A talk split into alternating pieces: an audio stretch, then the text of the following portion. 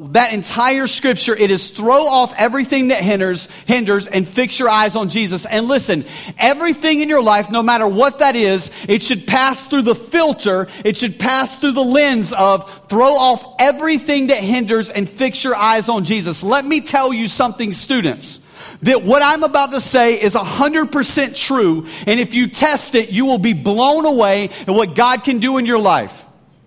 If you would just fix your eyes on Jesus and everything that distracts you, everything that pulls against you, if you would just throw that to the side and fix your eyes on Jesus, your life will be the fullest life it could ever possibly be. That is the message of Christianity. It is listen, we have all of these distractions in your life, we got all this kind of stuff going on, but here's the deal. At the end of the day, the priority is Jesus. Fix your eyes on Jesus. And when we have a conversation like this and we say that everything needs to pass through the filter or the lens of Jesus, when we have that conversation, then we have to understand the times that we're living in. God used men all throughout Scripture who actually understood the times that we're in. And listen, we are in interesting times right now. In fact, there's a, there's a passage in uh, First uh, Chronicles. We'll pop that up on the screen, and you can see this in Scripture where this is the case. It says this um, from Issachar, men who understood the times and knew what Israel should do.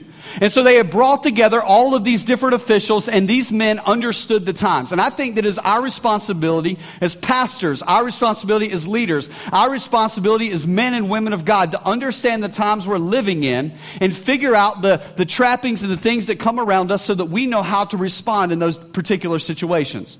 Now, here's the deal. When we have this conversation about digital discernment and we have this conversation about technology, I, I want to hit it from two angles, and I want those two angles to soak in because I think this could be really powerful if you understand this and get this tonight. The first I would say is this is that technology in the digital age that we live in is unbelievably amazing and it has incredible benefits.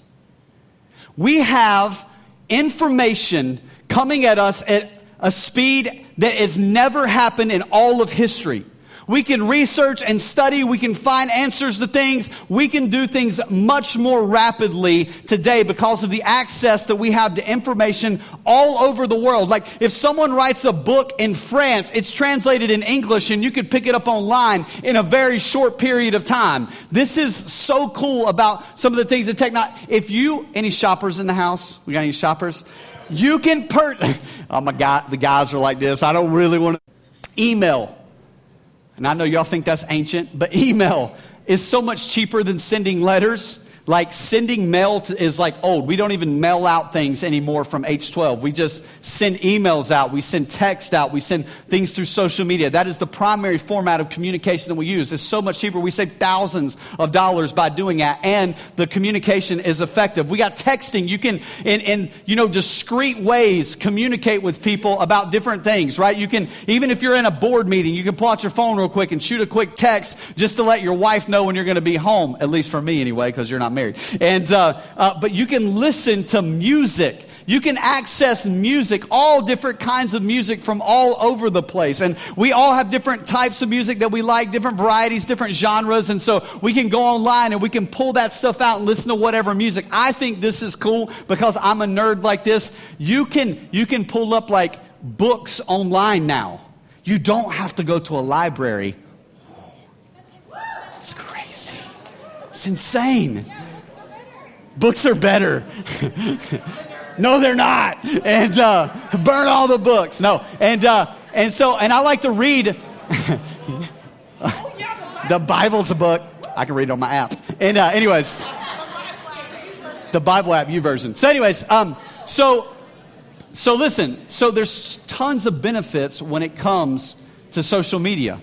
Listen, let me tell you some. Let me tell you some cool benefits. For the first time in history, the Bible has been translated into every major language in the entire world, and it is accessible in almost every place in the entire world. That is incredible. That is, te- that is technology. That is what technology has done. And what's cool about that is, and I don't know if you've ever thought about this, and this is a thought I want to I want to kind of lead out with is this. Here's the thought. How are you leveraging technology to share the love of Christ with people? See, I think that if, that if, if technology is this powerful tool that God has given us to be able to leverage for His glory and for His kingdom, how are you leveraging technology to share the love of Christ?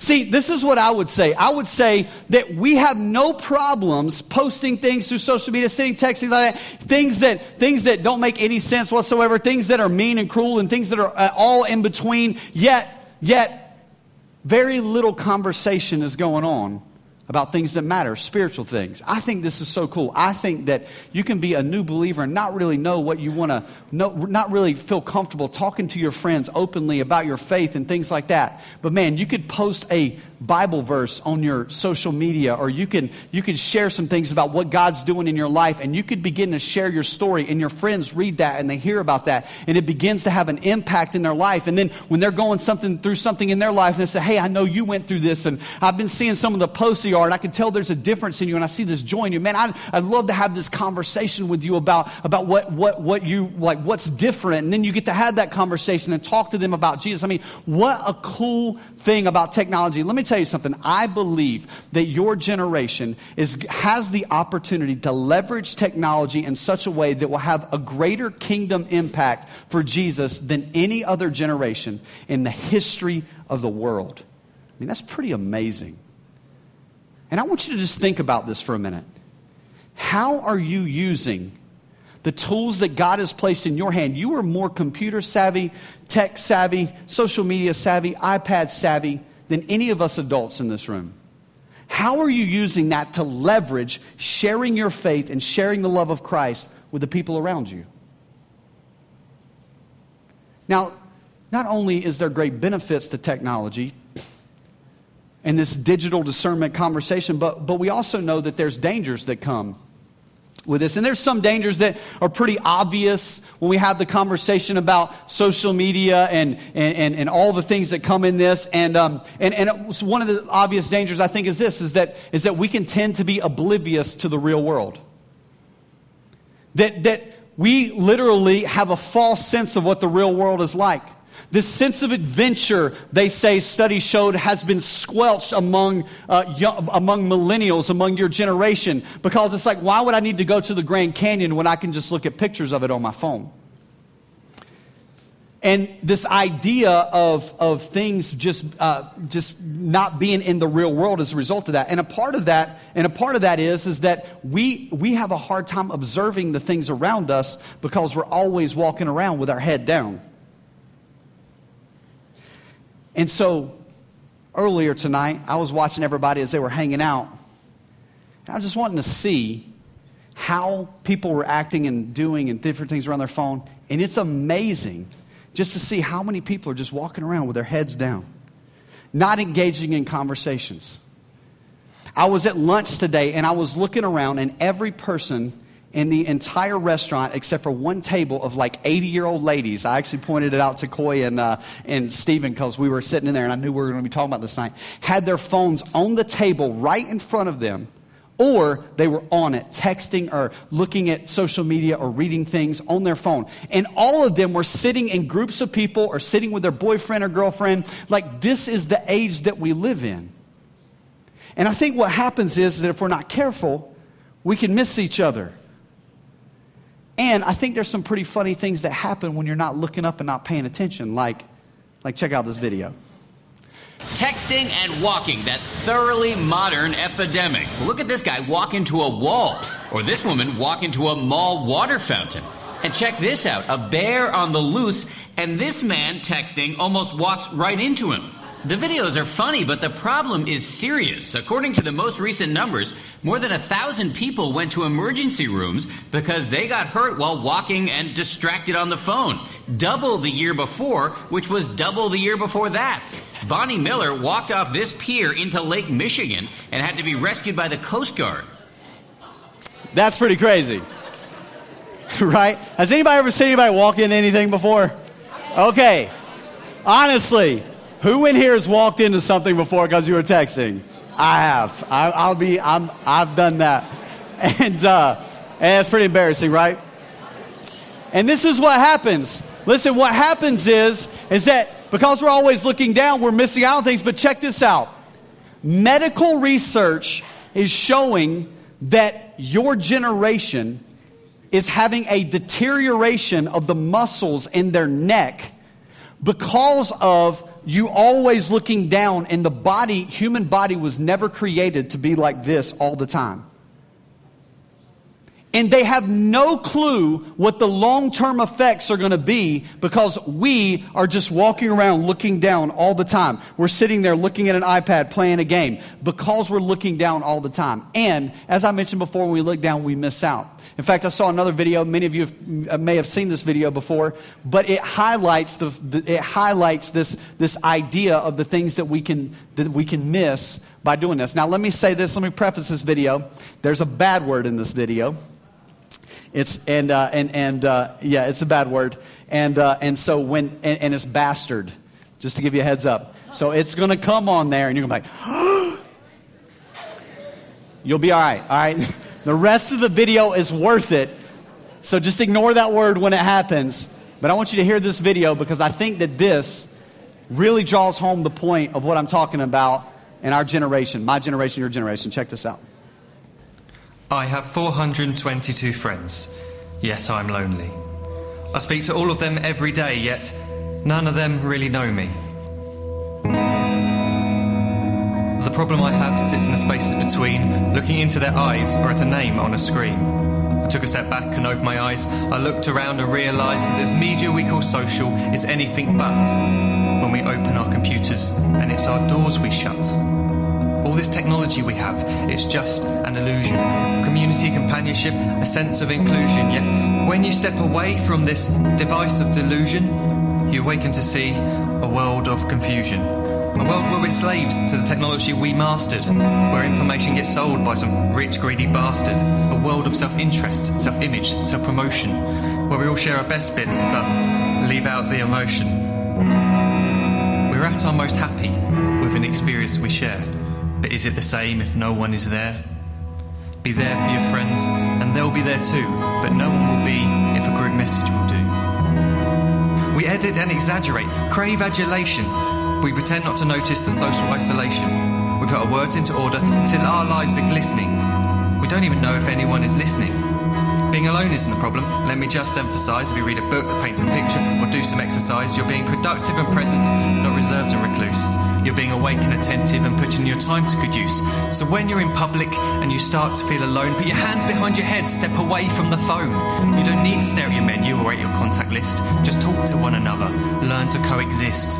I can't stand to hear the silence of a busy commuter train where no one wants to talk through the fear of looking insane. We're becoming unsocial. It no longer satisfies to engage with one another and look into someone's eyes. We're surrounded by children who, since they were born, have watched us living like robots and think it's the norm. It's not very likely you'll make world's greatest dad if you can't entertain a child without using an iPad. When I was a child, I'd never be home. Be out with my friends on our bikes, we would roam. I'd wear holes in my trainers and graze up my knees. We'd build our own clubhouse high up in the trees. Now the park's so quiet it gives me a chill. See no children outside and the swings hanging still. There's no skipping, no hopscotch, no church and no steeple. We're a generation of idiots, smartphones, and dumb people. So look up from your phone, shut down the display. Take in your surroundings, make the most of today. Just one real connection is all it can take to show you the difference that being there can make. Be there in the moment that she gives you the look that you remember forever as when love overtook. The time she first holds your hand or first kiss your lips. The time you first disagree but still love her to bits. The time you don't have to tell hundreds of what you've just done because you want to share this moment with just this one. The time you'll sell your computer so you can buy a ring for the girl of your dreams who is now the real thing. The time you want to start a family and the moment when you first hold your little girl and get to fall in love again. The time she keeps you up at night and all you want is rest and the time you wipe away the tears as your baby flees the nest. The time your baby girl returns with a boy for you to hold, and the time he calls you granddad and makes you feel real old. The time you take in all you've made just by giving life attention, and how you're glad you didn't waste it by looking down at some invention. The time you hold your wife's hand, sit down beside her bed. You tell her that you love her, lay a kiss upon her head. She then whispers to you quietly, as her heart gives a final beat, that she's lucky she got stopped by that lost boy in the street.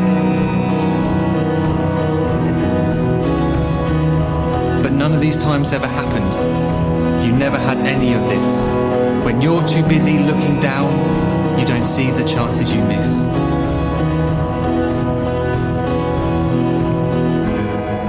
So look up from your phone, shut down those displays. We have a finite existence, a set number of days. Don't waste your life getting caught in the net, as when the end comes, nothing's worse than regret. I am guilty too of being part of this machine, this digital world we are heard but not seen, where we type as we talk and we read as we chat, where we spend hours together without making eye contact. So don't give in to a life where you follow the hype. Give people your love, don't give them your like. Disconnect from the need to be heard and defined.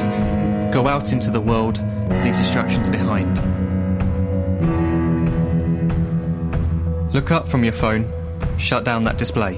Stop watching this video, live life the real way.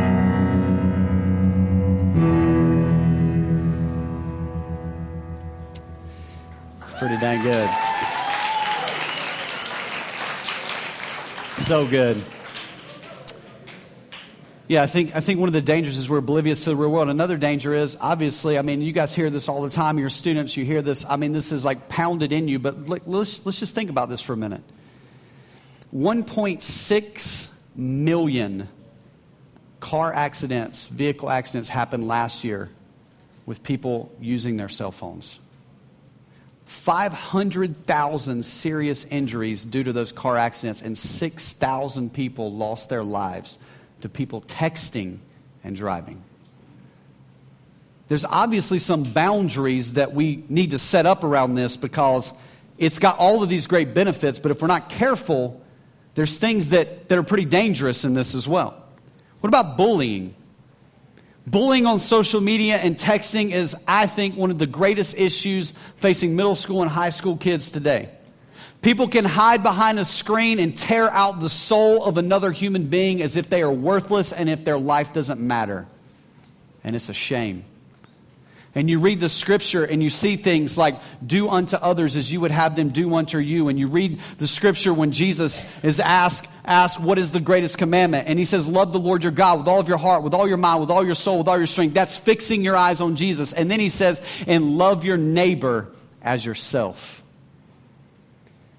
I think this if you're a believer in Jesus, you should be the mediator between any person who steps up to bully someone else. Because Jesus is the mediator who steps up on your behalf when Satan tries to bully you. There's actually an awesome story in Scripture where Jesus is, is, is at a house, it's a party, everyone's celebrating because Jesus has just raised Lazarus from the dead, and they're at Lazarus' family's house, and, and, and Martha and Mary Magdalene are there, and Martha's preparing, and Mary comes over, and she, she begins to wash Jesus' feet with this perfume and, and, and with her hair, and she's washing his feet, and, and, and people begin to rebuke her for doing this. And Jesus says this Leave her alone. He stepped in on her back. You're not going to bully her. I think this. When you see someone being bullied and you do nothing, you're an accomplice.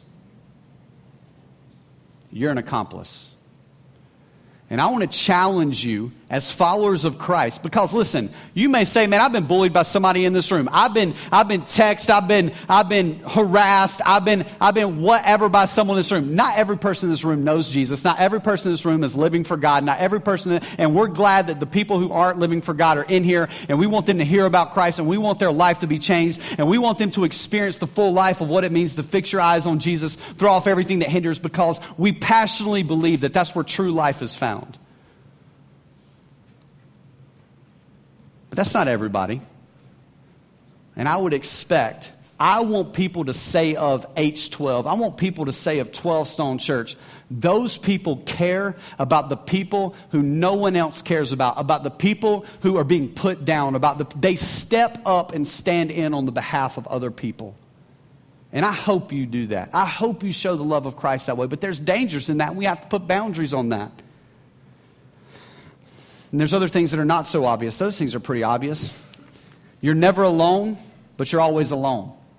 See, the phone, uh, the phone uh, kind of is this uh, research shows that the phone to, to your generation is like another appendage that you're always with it it's the first thing you look at when you wake up in the morning it's the last thing you look at when you go to bed and what studies show is is that increasingly more people in your generation and your age are sleeping with their phone. Why are you sleeping with your phone? It's because it's easy access. It's right there. You can hear when it goes off. You can check it whenever. In fact, they've even done research on teenagers that when they get up and go to the bathroom in the middle of the night, they always check their phone before they go back to bed because they're afraid that they're going to miss something.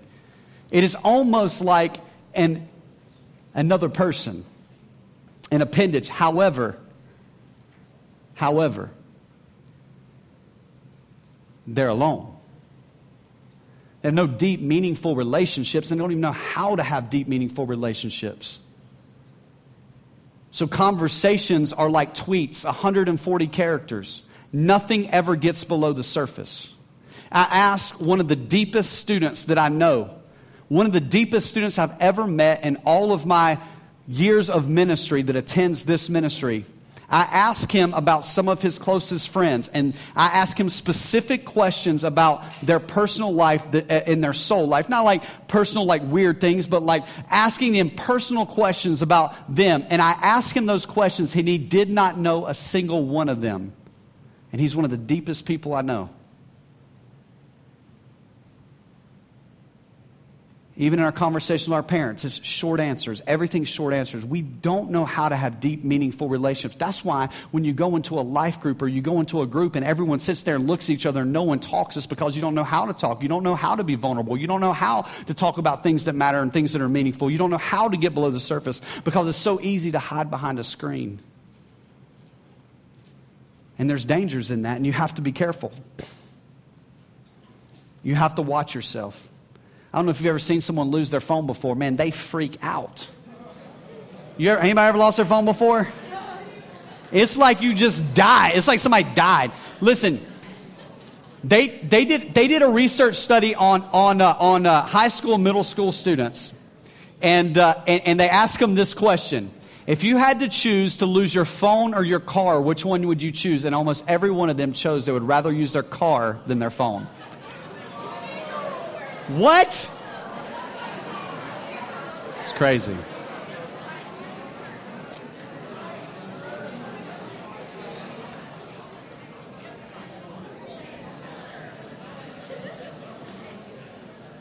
There's other things as well, many other things. I'll skip over them for sake of time. I would like to say this though, and this might be something good for you to write down. Your generation, my generation, we're so busy hoarding the moment that we miss the experience. We get so busy hoarding the moment that we miss the experience. It's like this a beautiful sunset comes up, and everyone wants to grab their phone, take a selfie with it in the background, take a picture of it. And in the act of trying to capture the moment, they miss the experience versus just watching the sunset. Experiencing the moment, taking in, having that experience. Every time something cool happens, it's like the first thing we got to do. We got to take a picture. We got to video this. It's even like this in, in my home. It's just the culture that we live in. My little girl does something funny or, or whatever, and it's like the first thing we're doing is trying to grab our phones and climb it over, to get our phones, like so we can take a picture of it or record it because we want to capture that moment. And in the, in the midst of that, we end up missing the experience.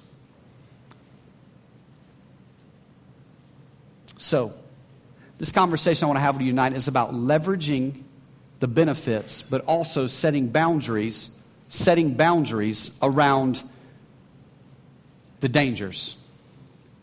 And I want to tell you some things that, that I do to set some boundaries. I want to tell you some things that we do to set some boundaries when it comes to digital discernment. And I think that there's a healthy way to do digital life. I want to talk to you about that right now. And I want to, I want to lay this out, and this is going to be highly practical for you. And I want to challenge you to take some steps to do this yourself. Let me give you an example on a broad scale of 30,000 foot. We have, I have, we have this in place here in our worship room. We believe that this is, is, this is a place of reverence. That man, this is a place where we get to come, we get to worship the Almighty God of the universe, we get to open up God's Word, we get to talk about who God is, and we believe that you don't need to be distracted, whether that's by the person beside you or by your cell phone or by whatever. So we have made a strategic decision in this room to, if we see someone with their cell phone out, our adult leaders will just say, hey, could you put your cell phone away? And if you don't want to put your cell phone away, we say, I'm going to have to take your cell phone until after the service. And then if you say, I ain't giving you my phone, you ain't taking my phone, well, then you can take that phone and go outside and call your mommy because we don't babysit a bunch of children. This is a place for people who are mature enough that can handle the responsibilities that they've been given. So this place probably ain't for you. You see what I'm saying? You can't be off your phone for 45 minutes to an hour? That's crazy. Of course you can. See, we know this that you distract yourself, you distract the people around you. And I believe that every week we pray that God would say something to you and speak in your heart. How in the world can God show you something if you're not listening because you got your phone going or your girlfriend whispering in your ear the whole time or you're writing notes back and forth? It doesn't make any sense. You know what I mean? I do like reading y'all's notes though afterwards that y'all leave in the room. Some of them are pretty interesting. Especially all the bays talking back and forth to each other. We even have we even do this we even do this like when we go on retreats and camps and things like that.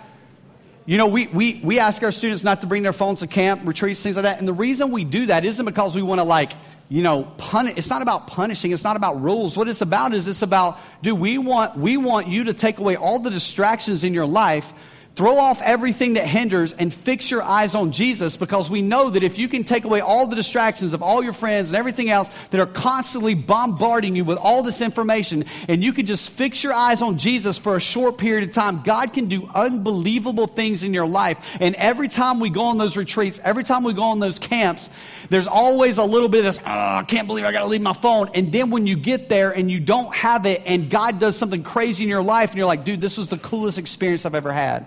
And it's because you were able to get still before God. You were able to, to grow and learn and hear something that maybe you couldn't hear before because of all the distractions going on. So let me give you some personal boundaries that I set. I call these the Derek Digital Do's. Little alliteration there, right? So here we go. We're going to put them up on the screen. Here's the first one. Here's some of the boundaries that I set for myself. And I want to ask you to think about this. Maybe you need to make a list like this for yourself. Here's, here's my list I check emails and social media twice a day. That's it. I know you're like, dude, that is crazy, bro. You were old. That's why you check it like twice a day. No, I do this for a reason.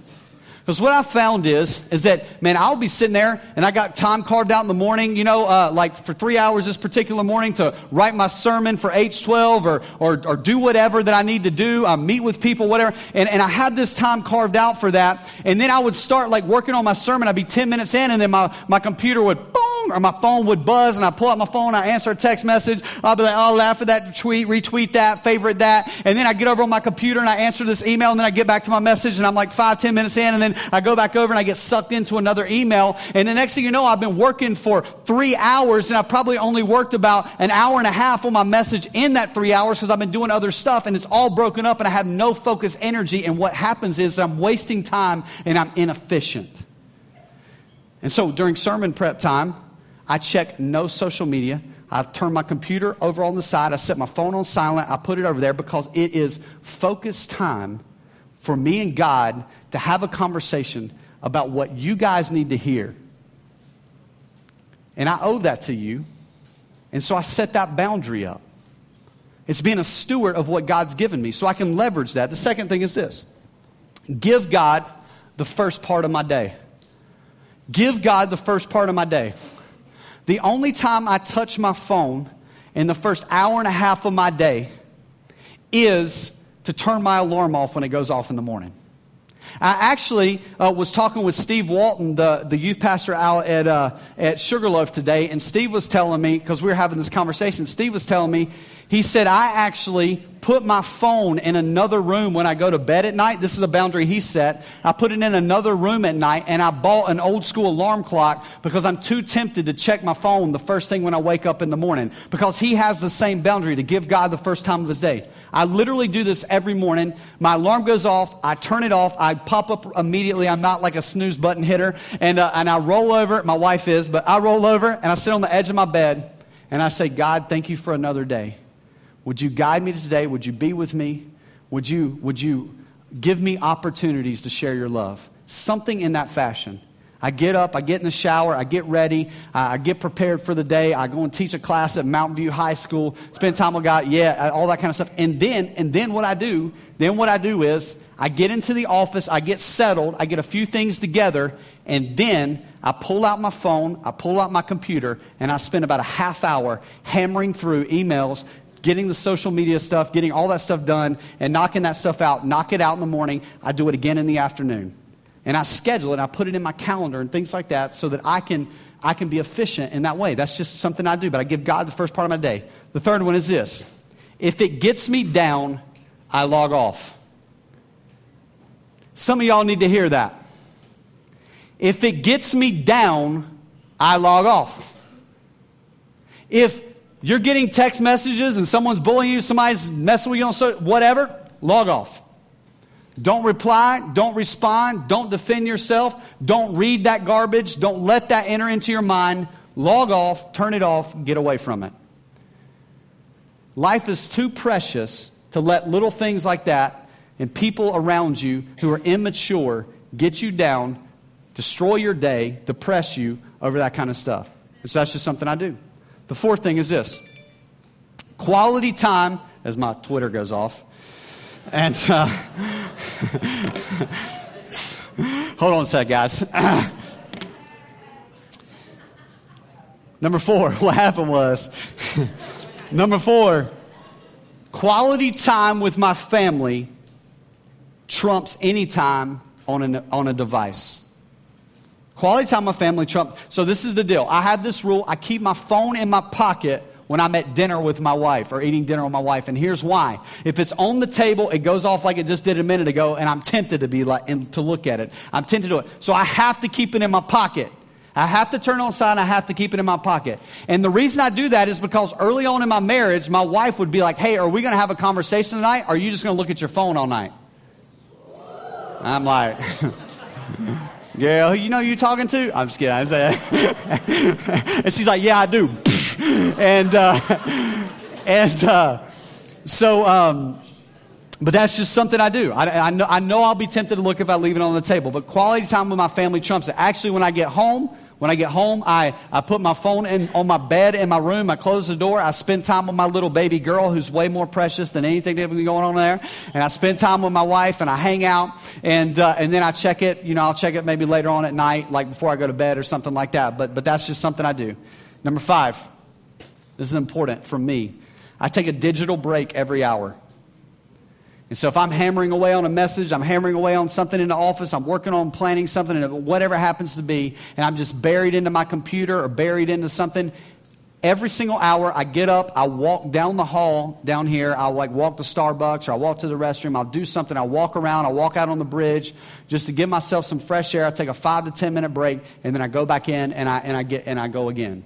And it helps me to be fresh. It helps my mind to keep going. And, and that's just something that I do. It's a boundary that I need to set. And I'm not telling you these are boundaries that you need to set. These are boundaries that I need to set. There are different boundaries that you may need to set. And some of these may trigger in your brain some of the ones that you need to set. But I wanted to get you to thinking about maybe something that you've never thought about before. And that is set boundaries on your social media. Set boundaries on these things. The sixth one is this. This is probably one of the most important things that you need to hear. I post nothing that creates a barrier for people to see Jesus. I post nothing that creates a barrier for people to see Jesus. I don't talk smack about other people online. Why? because that's revealing of me. And that creates a barrier to other people wanting to listen to what I have to say about Jesus. You know what else I don't post online? I don't post political views. I don't get into uh, conversations and arguments over whatever it may be. I don't get in arguments online. I don't, I don't post any crazy, like, divisive stuff. I don't post my opinions on Obama or Republicans or Democrats or anything like that. And here's the reason why. Here's the reason why. The reason why is that I am first a follower of Christ above everything else. And when I post something like that, and someone else disagrees with my view who's not a follower of Christ, and we get in an argument and I hurt that relationship because of some stupid thing that I posted, and now they can't see Jesus because my political views are in the way, I have just placed a barrier between that person and Jesus. Does that make sense? Man, some people just can't help themselves when they see somebody post something and they want to get in some big debate online about it. And this is what happens. You cannot, we, we're, we are so, we're so bad about this. We post conclusions without having the conversation. We post conclusions without having the conversation. So this is what you do. Somebody will post, this is what I think about homosexuality. They post their conclusion. No one's having the con- well, I don't think that, I think this. Well, I don't think that, I think this. And then there's a shouting match back and forth. Well, you Christian people are bigots and haters. Well, you people are uh, misunderstood. You people are judgmental. And it turns into this montage of hate speech coming from all over the place. And I do not associate myself in those conversations for one major reason. That is not, you don't need to hear my conclusion on that. You need to have a conversation with me about that. Because you need to know how I got to the conclusion. Because if you don't know how I got to the conclusion, you're not going to understand my conclusion.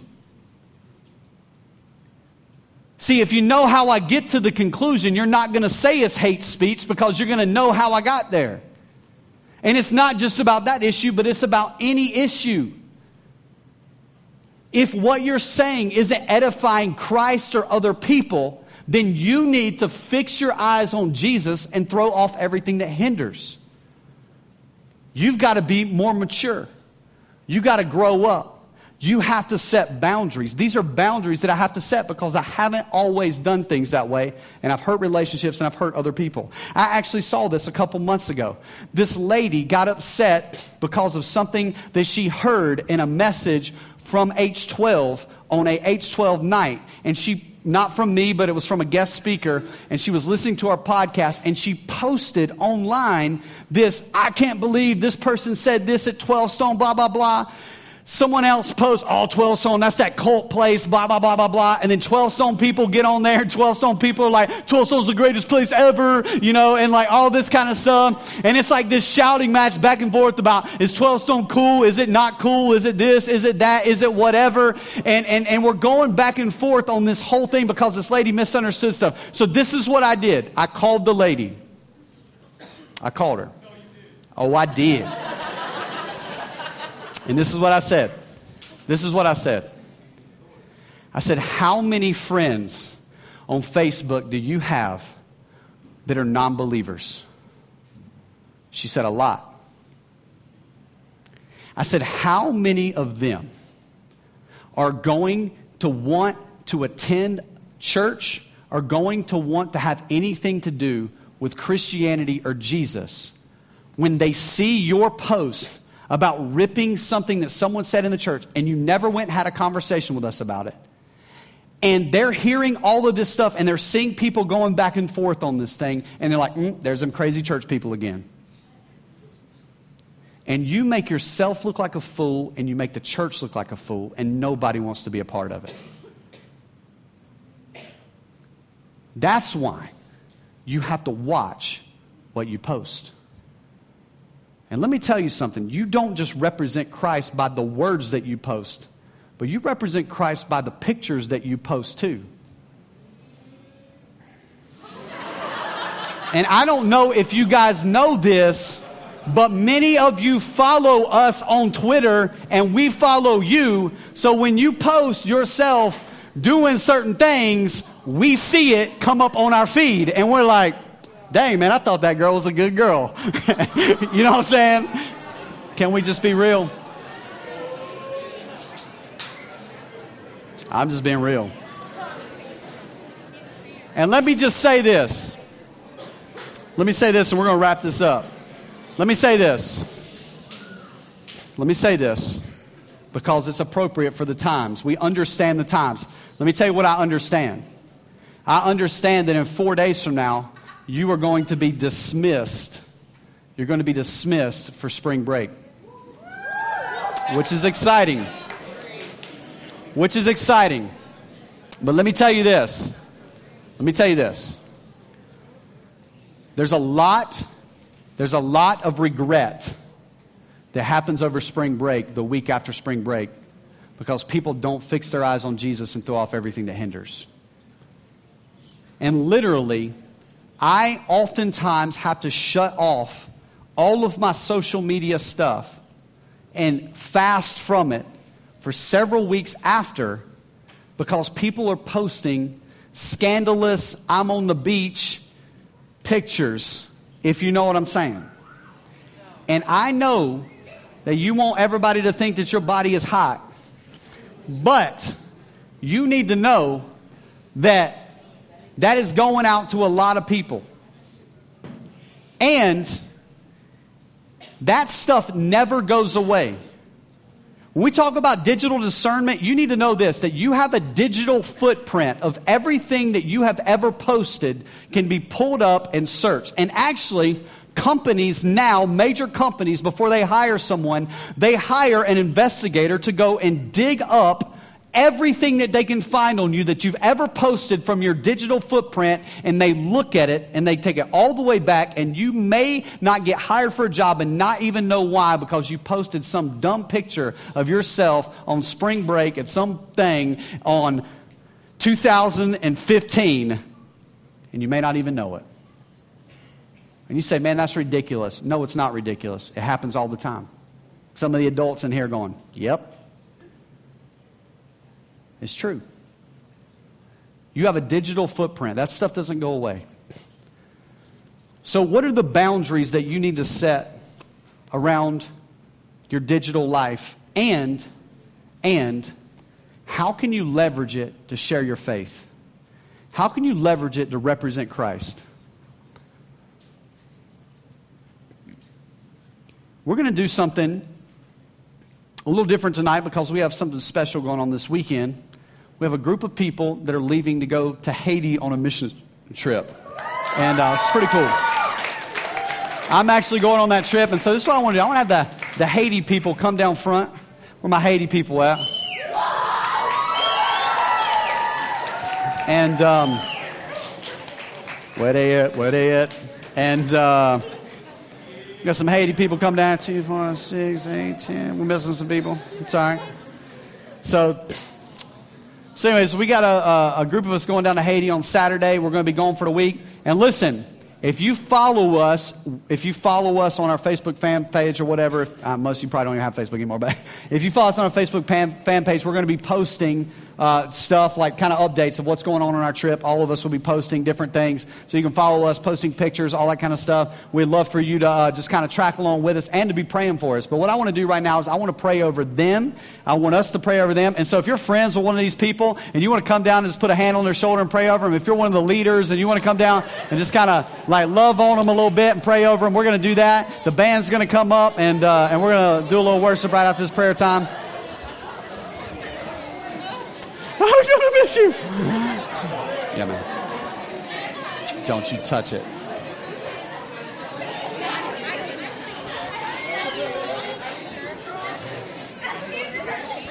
Oh, that's that. All right. Let's pray. So, God, we are so thankful, Lord, for your son Jesus. We're so thankful, Lord, for. Uh, God, even what this week represents, where you were arrested, where you were tried, and Lord, where you were crucified. But God, we celebrate this weekend that on the third day, you rose again. You defeated sin, you defeated death, and you are risen. And God, we rest in the power, the same power of God that raised Jesus from the dead is the same power of God that lives in every person who follows him. And so, God, I just pray, Lord, that that power would rest in us next week. That you would protect us, protect this team, that you would guide us and lead us, that you would give us opportunities to share your love, that people would come to know you, that the church would be built up and edified God, that you would protect us on our travels, that you would protect us from getting sick, that you would watch over us, Lord, and that, that, that you would just be, be Lord of our lives this week. I pray that you would change all of us, that not a single one of us would come back without an experience with you, and that it would be absolutely amazing and incredible. And that we would get to share that with every person in this room. And so, Father, we do pray. Uh, for your guidance. We pray that your, your Holy Spirit would prepare our hearts and prepare the hearts of the people we're going to be doing ministry with. And uh, Lord, that you would um, that you would uh, be glorified in everything we do. In Jesus' name, Amen.